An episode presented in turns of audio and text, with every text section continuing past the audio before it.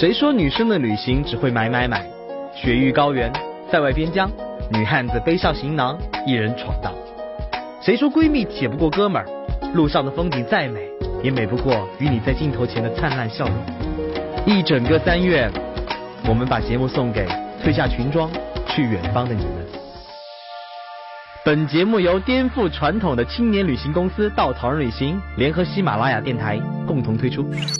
如果呢，你除了耳朵以外，还想带着你的眼睛，带着你的心灵去旅行，请在微信搜索“稻草人旅行”的公众号，我们会用各种各样的故事和美图吸引你，带着你去爱上这个世界。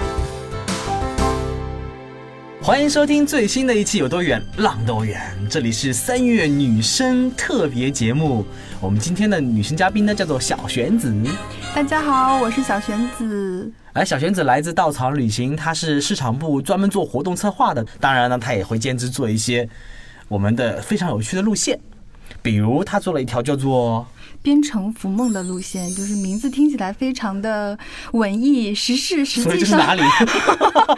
对对，编程编程，那肯定很多 IT 的小伙伴听起来会很激动哇！编程稻草人还有这种做写代码的路线吗？并不是，但这是一个真实的故事啦。路上有人问过我，对，是在湘西湖南湖南的湘西这边少数民族的一个自治州。对，如果把不同的目的地的旅行看作不同主题的电影呢，湘西一定是其中的热门大片啊。我觉得，比如凤凰啊、张家界啊，就像片中的大牌演员一样，对是整个片中最瞩目的亮点，让无数观众愿意为之踏进影院。但是，大牌并不一定是好电影的全部。导演的用心、编剧的构思、摄像师的取景和音乐指导的灵感，时时刻刻影响着这部电影的味道。所以呢，道哥的这段话的目的就是告诉大家，湘西可不只是有凤凰。对，道哥背稿子背的好辛苦的样子呢。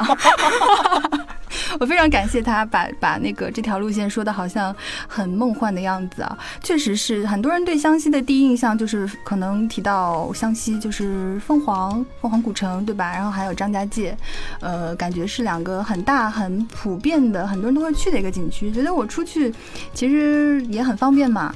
那好像每个人写出来的攻略都是差不多的，我为什么要选择这样一个目的地？其实。很多人会有这个疑问。其实我们那个今天不是来卖路线，不是聊这条路线的，不是来聊路线，聊聊玄子当时作为一个探路者，他一个人去到这里待了一个月的时间，到底发生了什么样的悲欢离合的故事呢？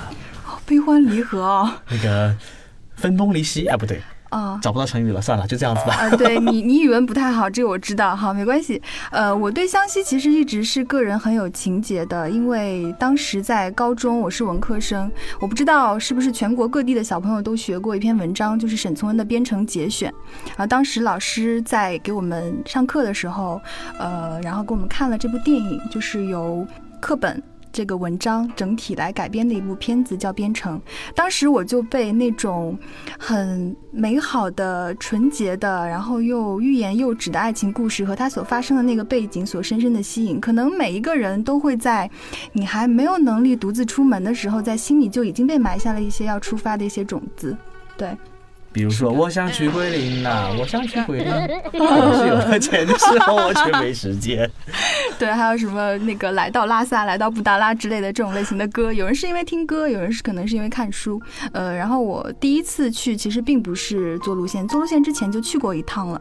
那我第一次一个人出去旅行，就是，呃，或者说我第一次出去旅行吧，就是去到湘西。当时并没有打算一个人去，因为那会儿胆子也很小嘛，跟现在也不太一样。就对啊，作为一个如花似玉的妹子。为什么敢一个人去到湘西？而且湖南曾经在中国的历史上是一个出匪特别多的地方。对，因为想去做压寨夫人啊。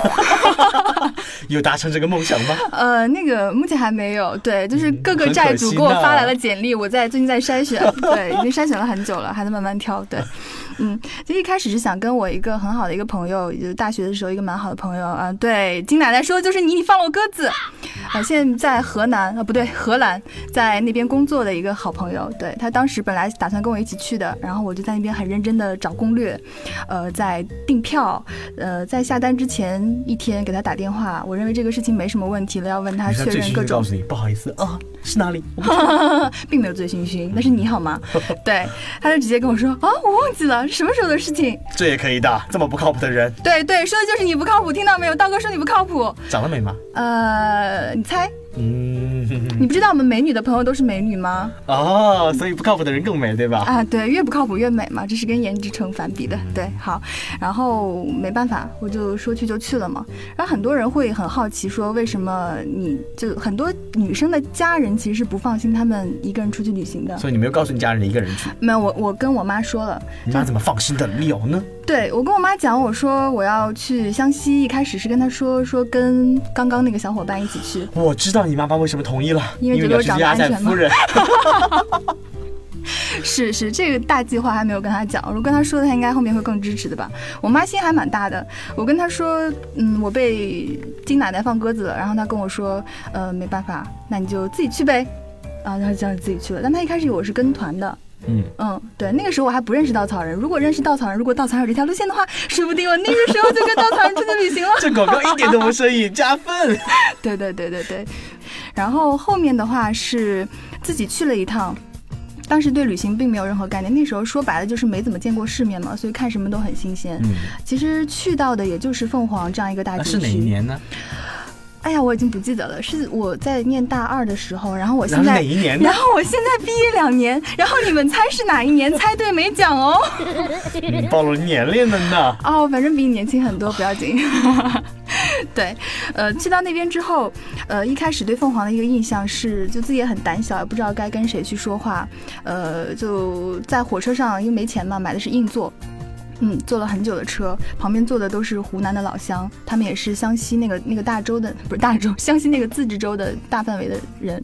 然后对湘西人第一印象就是他们，呃，见到一个就睡得迷迷糊糊的一个小女孩，然后会 跟我说了一句话，他说，因为我当时买硬座是靠边的，就没有没有桌子可以爬上去睡，然后他就跟我说，就你都困成这个样子了，就把靠里面的位子换给我。我当时就对这个地方就觉得好像还蛮亲。切的，确实后面的旅行对我来说，整个一个印象，首先是很惊喜，然后其次是我在凤凰发现了一些我认为可能大多数旅行者都不会去的地方，也认识了很多有意思的人。那后面就觉得这个目的地其实跟呃几年之后他被传言的说高价宰客啊，或者说人山人海啊，还是有一定的区别的。自己有这样一个执念，就想把它做成一个。不一样的一个东西，让更多人看到我看到的那个真实的美好的一个编程。所以探路的时候花了三十天的时间，没有了二十多天了。啊，二十多天！我想二货老板怎么会批那么长时间假呢？对对，二货老板是没有批这么长时间假的。二货老板后面就每天呃问我什么时候回去。对 对，二货老板，嗯，二货，嗯。然后老板心在滴血呀！哎呀，我们不说这个二话，我们来继续聊一聊这次探路。探路跟旅行肯定不太一样了，对吧？嗯，应该在路上会遇到很多很多。既然探路嘛，肯定是去找很多呃不同的亮点啊，不同的特色啊。所以有发现什么湘西特别不一样的地方吗？湘西特别不一样的地方，呃，在去之前看了很多书，做了很多准备，呃，所以发现湘西不只是凤凰，不止就张家界。对对，话都被你说完了。对，就它其实真正精彩的地方，湘西边城是一个呃，湘西是一个很大的一个地理概念，它其实包括了除了湘西自治州之外，还有更远的像张家界，还有后面的怀化。其实那边有很多少数民族啊，比如说像侗族啊，比如说土家族。然后让我非常惊喜的是，在中国现在这样一个少数民族都被汉化的非常严重的一个大趋势下，那那边的少数民族他们还世世代代保留着自己的。传统舞蹈、传统的歌唱艺术和传统的乐器，这样。那边我在侗族的鼓楼村子里面碰到的老爷爷，跟他聊天嘛，然后他就很认真的跟我说，很骄傲的，就是摸了摸自己的长胡子，然后跟我说：“嗯，你知道吗？我们这边侗族人呢，就是每个小男孩都要学会吹芦笙的，不然以后讨不到老婆。对，那所以他们从小的时候，很小的时候就会家里人去上山砍竹子，做那种很小的芦笙给他吹。”，然后他长大之后会做更大的给他，每个人都要学会的。我去探路的时候正好赶上是清明节嘛，那他们侗族人管清明节叫，呃，有一个仪式，我们叫扫墓，他们叫挂青。对挂青的时候，对于他们来说很神奇的是，对于侗族人来讲，挂青也是一个非常重要的，除了春节之外的另外一个节。所以他们，呃，老爷也说了，说我不管你是在上海当老板，还是在广东打工，必须要回来。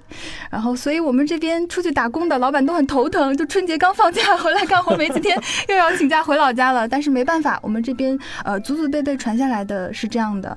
然后我当时就给我一个感觉是，这个地方的人他还坚持着自己一些本真的一些生活。态度，那我就有一种第六感，觉得我可以在这边挖掘到一些不一样的东西。嗯，对，所以有做出一些很不一样的体验吗？呃，是这样，我当时是正好在去之前看到侗族人会吹芦笙，刚刚提到了嘛，也听跟老爷爷求证了，然后老爷还跟我说，他们那边每年会有一个呃祭萨仪式，萨的话就是菩萨的萨，是侗族人的一个最重视的一个女神，他们每年会有很盛大的仪式，会唱多耶。多耶式就是呃一种拟声词嘛，然后唱歌跳舞啊，就大家手拉手一起，是侗族的语言很好听。然后他们那边还有一种很神奇的吃饭的方式，可能大多人提起侗族想到的是长桌宴，但他们那边的侗族呢是叫做湘西侗族，他们叫合拢宴，就是比如说我们一起吃饭嘛，那可能你家端了两个菜，我家端了两个菜，然后所有人把桌子拼到一起，然后这样一起吃一顿饭。虽然它并不是呃那种很奢。奢华的，看上去非常诱人的那种饭啊，包括之前去之前，我另外一个小伙伴跟我说，嗯，侗族的饭其实不是很好吃。包括我说菜单，你可能会觉得大跌眼镜，他们会吃蚂蚱，啊，对，云南人也会吃蚂蚱，但他们会吃蝌蚪。对对对，会吃蝌蚪，或者蝌蚪就是后来我我带队的时候，他们也也做来给我队员吃了嘛，然后他们尝了，觉得还蛮不错的。蝌蚪，对，蝌蚪特别像那个凉虾。呃，不是，嗦一口全不是，不是凉虾是甜的嘛？蝌蚪它就是炸来吃的。他们说。啊，对你不是个吃货吗？脑补这个画面，并不是生的，对，就是炸炸透了嘛，像小鱼一样。对他们会有很多很神奇的食材，然后那边，呃，真的是进到老乡的那个木楼里面去吃的。他平时也是没有见过游客的，他就很热情，觉得，呃，你是我的朋友，那么你带来的朋友也是我的朋友。对，包括我说，那可不可以让老乡跟我们一起教教我们，呃，跳多耶，然后跟我们吹吹芦笙，然后这个时候。我的想法怎么怎么被启发，就是因为看到除了老大爷跟我说的这番话之外，还就是看到村口一个广场上面有半张海报，上面写着今年的祭萨仪式由谁谁谁负责。然后我就觉得，哦，那这海报还在，那说明他这个传统还是在的。我就发挥了我后来有一个称号嘛，叫村长小达人，就是探路的时候去各村都会去找村长，然后找到了村他们村的书记，呃，是一个阿姨，她的女儿正好跟我同一年出生的。所以说她见到我也觉得就像见到自家女儿一样，就把家里面的东西都拿来给我吃啊。然后我跟她说任何的事情，她都说没问题的，可以帮忙的。包括我上次去年带队的时候，正好端午节嘛，然后我我突然想到，哎，忘记跟阿姨打招呼，能不能让老乡帮我们包点粽子了？结果第二天去的时候，我们不仅每个人吃的特别特别饱，走的时候还手里拎了四十多个粽子。对，就是每家都会拿粽子给你吃，对他们可能就很期盼着你能过去，对。哇，所以你看稻草人的探路者在做路线的时候多么的用心啊！这个广告插入的一点都不，我已经不想夸你了。所以其实我们现在不是聊路线了，只是聊聊太多的故事了。对，然后。他当时一个人探路，又是一个女孩子探路，有没有遇到什么特别惊险或者特别刺激的事儿呢？惊险刺激啊，呃，其实我当时正好是到了一个需要徒步的地方，那个地方只能坐船进去，它叫小溪村。当然后来因为种种原因，并没有加到路线当中，对交通各种包括它设施的一个维护的一个问题，呃，网上能搜到资料比较少，所以去的时候三条徒步路线，正常人是可能一天走两条的样子，但是因为这边。二货老板批的价有限，那我去不不不，其实我去的地方比较多啦。嗯，对，不怪老板，老板还是很好的。嗯，对。老板会听这个节目吗？大概吧，大概吧。嗯，没关系，我是发自内心的褒奖。是。对，那因为时间比较赶嘛，所以原定计划是我要在一天之内走完正常人可能多一倍的这个步速，去把三条路线完成，还要去完成一些老乡家的一些探访，包括看。这么辛苦。是的，是的，但其实可以减肥了，挺好的。但是，呃，就在到那边的时候，虽然是已经是春天了，但是山里面还蛮凉的嘛。那后来，呃，突然发现，诶，呃，爱旅行的某亲戚突然造访，然后就其实因为很难受，那没办法，我就给我当时的就一起做做做这份工作的小伙伴，呃，我们工作室另外一位产品部当时的负责人，我跟他说，我说这个特殊情况，他是跟我说你可以调整一下。男神吗？呃，我说的是，对，我说的是，我一般叫他哈士奇，你觉得他长得很像哈士奇吗？对对对，男神天小琪同学。然后他跟我说，没关系，小学妹，你身体不舒服，那你可以就是缓一缓。小学妹这个称呼好暧昧哎。呃，因为他是我学长哦，虽然不想承认，但这个二货是我学长，亲生的学长，就是个二货。对对，我们我们工作室就是盛产对吧？是是是，盛产美女和二货以及美女二货的共同体。然后第二天早上起来之后，觉得状况还 OK，然后就去走了。可是因为毕竟头一天晚上比较折腾嘛，所以就就翻来覆去睡不着。那第二天起床有点晚，所以时间就被压缩的更紧了。白天上午的时候其实还没什么，就老乡给我指指路啊，我就进去了。但是进去之后发现这个。景区的状况其实比我想象的要嗯原始很多。它其实若干年前承包给了一个公司，但后来因为不盈利，所以说景区荒废了。这也是为什么后来没有把它入选进去的一个原因。那第一条步道走的人还是有的，然后下午的时候呢，就搭了老乡的一个农用车，呃，被他跟我说发方向说，哦，那边走进去就是另外一条徒步，然后你再往前走到另外一个岔口就是第三条徒步。结果那时候走过去的时候，当时是阴天嘛，因为四月份的时候清明时节雨纷纷，那边雨水还是蛮多的，阴天。然后山里面其实呃那个路都塌的差不多了，也见不到一个人。我是下午差不多午饭之后就开始走，走到了四点钟，其实整整四个小时。时左右都没有见到另外的人，而且那个地方，你想一个荒废的景区，然后树都很高，它是个原始森林，树都很高，那个路也差不多看不见了，还是蛮害怕的。走到后面，然后我又想起 Lonely Planet 上面说这个地方其实有蛇，我又没有请向导，其实我自己是个路痴了。我我从成年，呃，从出生的地方来到上海之后，再也没有分清楚东南西北过。其实走到后面是蛮心虚的。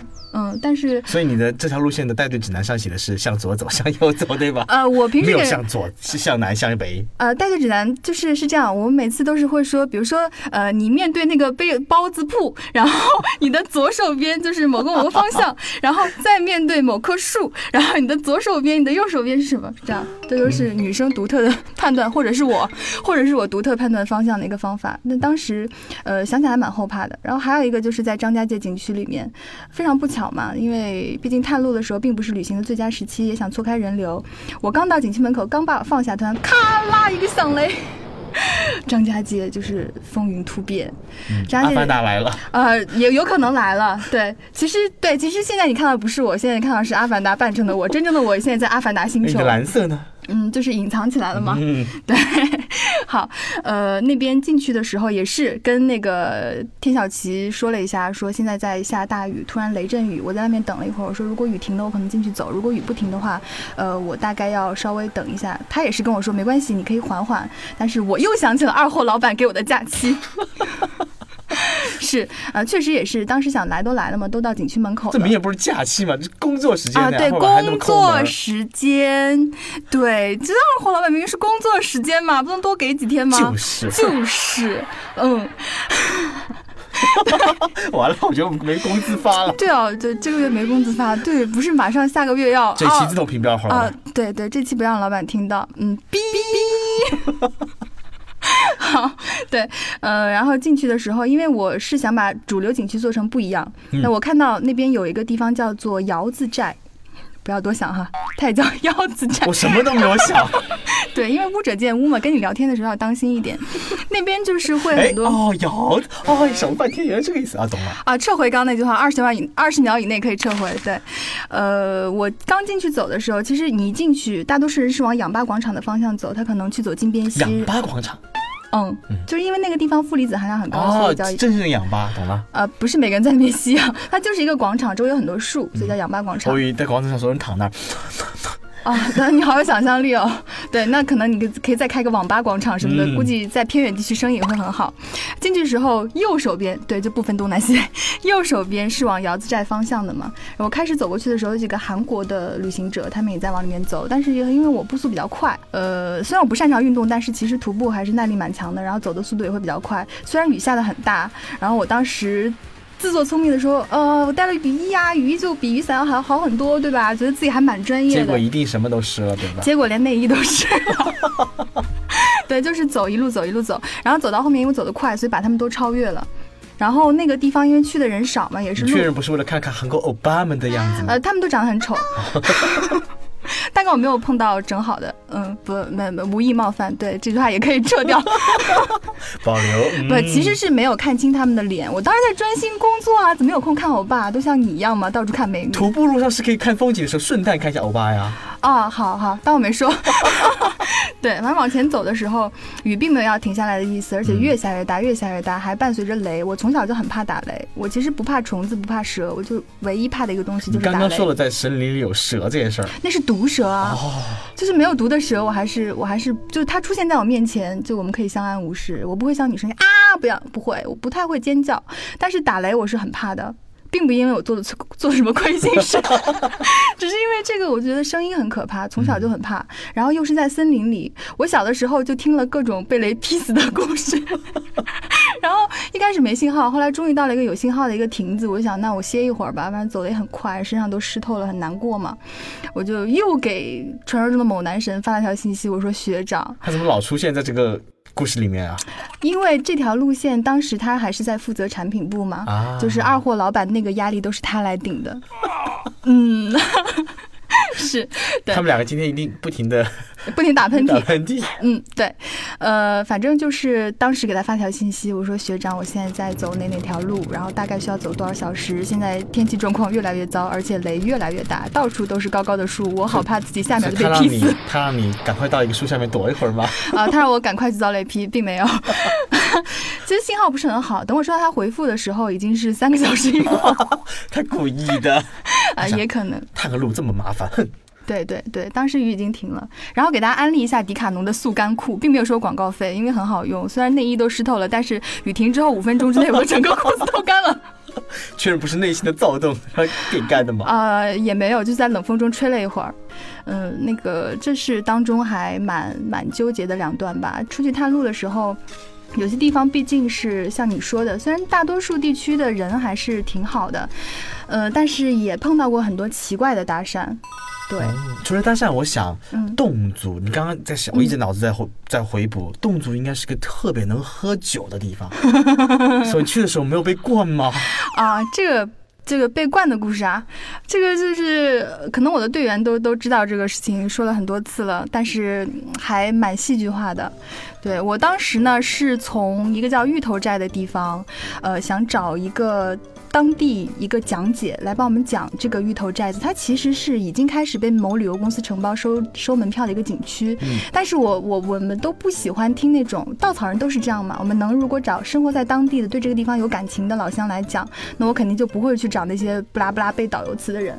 还原当地最本真的生活。够了，我已经 我已经努力的在。不插广告了。对对对，嗯，然后为了找到这样一个人，其实我又去找了村长，然后村长就在锄地。是村长小达人呢。对，我村长在在锄地，就很认真、很投入，在鼓楼旁边一块一块田。然后那边老大爷跟我说，村长在那锄地呢。然后我就跟村长说，我说，嗯，你好，我是干嘛干嘛干嘛的。然后我要想找一个了解咱们村子的人给我讲故事，然后村长当时就类似于那种啊啊一一脸懵逼的状态，然后说啊你去那个售票处找那个老熊吧，然后就是不找老素吧，然后说啊老熊正好你摩托车停一下，带着小姑娘过去。我当时其实蛮心虚的，因为我进这个村子的时候，他售票处没有人。所以你逃票了，所以我也不是故意逃票，不小心。对，对我我就不小心，咦，经过了，啊，有人拦我，然后我还退回来，咦，又经过，啊，还是有人拦我，然后有人吗？没有人啊。然后我就想，哦，那我就先进去吧，大不了就捉到我，我再补票嘛。因为我觉得负责任的旅行，有可能门票万一用到当地的建设，其实还是对，毕竟公司也批了这个预算嘛，他门票也还好，不是很贵，几十块钱的样子。然后我就当时想，我一个逃票的人 要被一个票务中心的人就摩托车。车坐在他后面，然后运到那个检票处，我就有一种 耗子被送到猫对耗子被送到猫嘴里的感觉。结果在那边碰到了一个。呃，我叫他素叔叔，就是素玉的素，素叔叔。对对，请大家练习一下普通话。素叔叔是呃，他那个我跟他开玩笑，我说你是不是素玉的后代？因为素玉也是侗族人嘛，就是那个素。嗯，我见到他之后，我就很忐忑，会不会问我要票的事情？结果我一跟他聊，他突然很开心，他是一个很可爱的一个老大爷。逃票成功，他很开心吗？让我他就忘记了，彻底忘记了这个票的事情。居然逃过了我的法眼，还让我忘记了，厉害！他就彻底忘了要收票这个事儿，就在那边跟我唱歌，然后教我说侗族话，然后就跟我讲什么他们侗族青年男女搞对象的事情。对老苏，我们后来每次带人过去的时候，老苏都很喜欢讲这个故事。嗯对老苏的内心也是蛮躁动的。所以要听这个故事呢，欢迎参加我们的湘西路线。对对，如果要听侗族青年男女搞对象的故事，欢迎参加湘西路线。嗯，对，这次端午就一定要有了。对。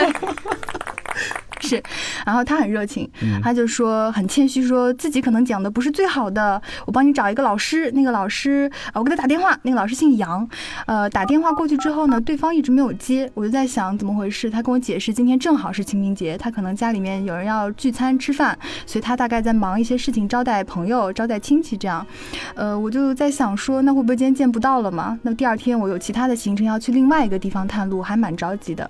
结果没想到过一会儿，杨老师电话回过来了。他就说邀请我去参加他们家的家庭聚餐，我一开始会觉得很麻烦，毕竟人家家里面内部一年也就这么几次一起吃顿饭嘛。后来素呃素叔叔跟我说，呃是这样的，我们侗族人呢就是有什么说什么，如果我们邀请你吃饭，那就是我们特别欢迎你来，就是我们给我们面子，然后就又坐上了素叔叔的嘟嘟嘟嘟嘟的小摩托车。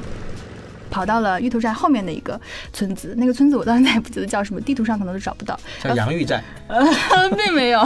对，翻了翻了几座小山头，这样。然后到了之后呢，苏叔叔把我放在那边，然后很不放心的看我一眼，嘱咐我说。啊，小璇啊，我跟你说，我们侗族人呢是有个酒文化的，我们是很喜欢劝别人喝酒的，但我们是好意。可是你这样的小女孩，你年纪又不大，你就不要多喝酒啦。呃，我待会儿去跟老杨打个招呼，让他不要跟你喝酒，你就乖乖的喝酸奶就可以了。他们还有酸奶准备对，优酸乳，优酸乳。然后他就说，你就乖乖的喝饮料吧。我说哦，然后觉得还蛮蛮贴心的，蛮贴心的。对。然后过一会儿我就去跟杨老师这边交流一下。杨老师一开始我感觉酷酷的，嗯，然后后来。我就是那个时候，他特意带我去。他说：“走，我带你去看个东西，这只有我们侗族有。”然后就看到很多人在稻田，大人小孩挽着那个裤腿儿在捞什么东西。我说：“他们是在干嘛？是在捞田螺吗？”他们说：“不是，在捞蝌蚪。”我说：“啊，那蝌蚪是要养大变青蛙吗？给小孩子玩？”他说：“不是，用来吃的。”然后说：“啊，对对，就一环扣一环。当时那个时候才觉得侗族的饮食文化也很奇特。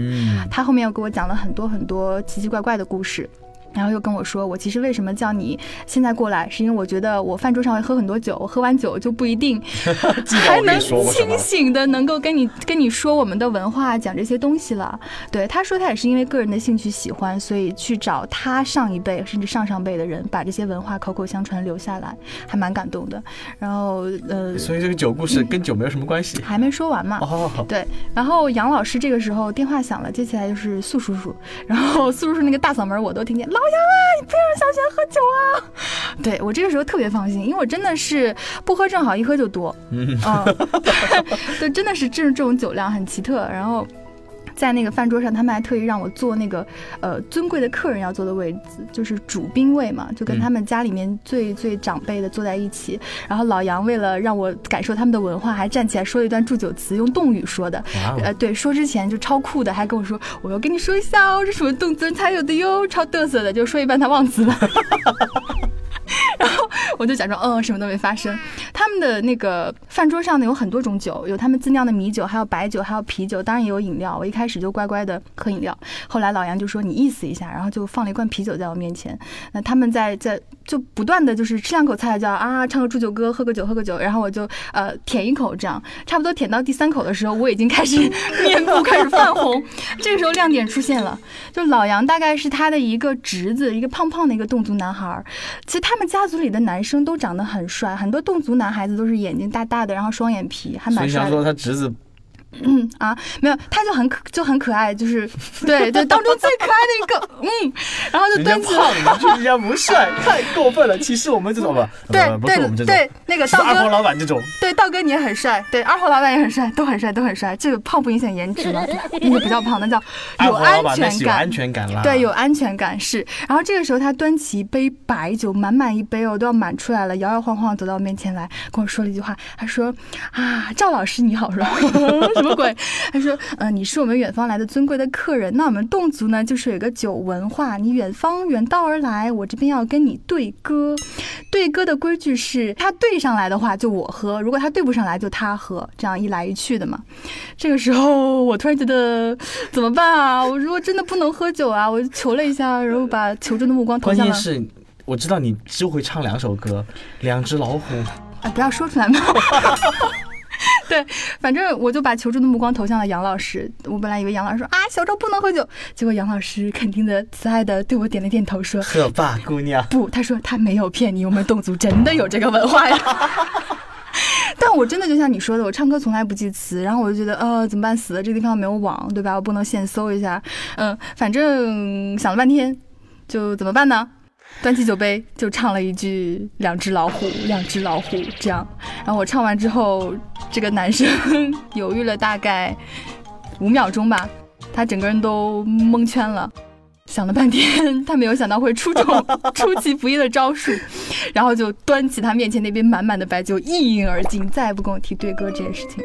然后从那以后，如果我带队的时候，很多人都说稻草人领队都超能喝的，然后我就说不啊，我从来不喝酒啊。他们说不可能啊，然后就把这个故事讲给他们听。我说我喝三口啤酒就会那个面红脸红，然后我就会唱歌，然后这故事会被以讹传讹的很严重。其实我是喝了三口啤酒唱两只老虎，然后等到不知道传经过多少人的口，我再。在某次带队的时候，给他们讲这个故事，突然一个队员举手说：“哦，领队不是这样的，我们那个听到的版本是你喝了什么三口啤酒之后，就站在桌子上开始跳舞了。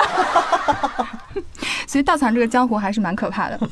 嗯嗯，江湖一旦腥风血雨开始，好了，我们打住。嗯嗯，对对对。啊，这期节目有点长啊，我在想，如果一个糙汉子，就稻草人的产品部的各种糙汉子们，如果来做湘西这个目的地，会是怎样的风格？当然，一个细腻的、漂亮的妹子，利用她本身。的优势，做了村长的各种。你说优势的时候，为什么摸了一下胸？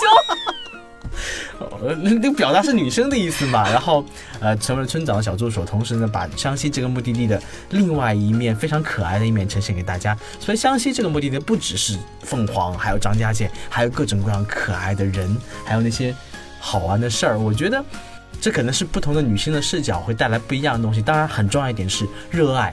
才是最好的动力。好了，我们谢谢小玄子来分享关于女生探路的故事。好，大家再见。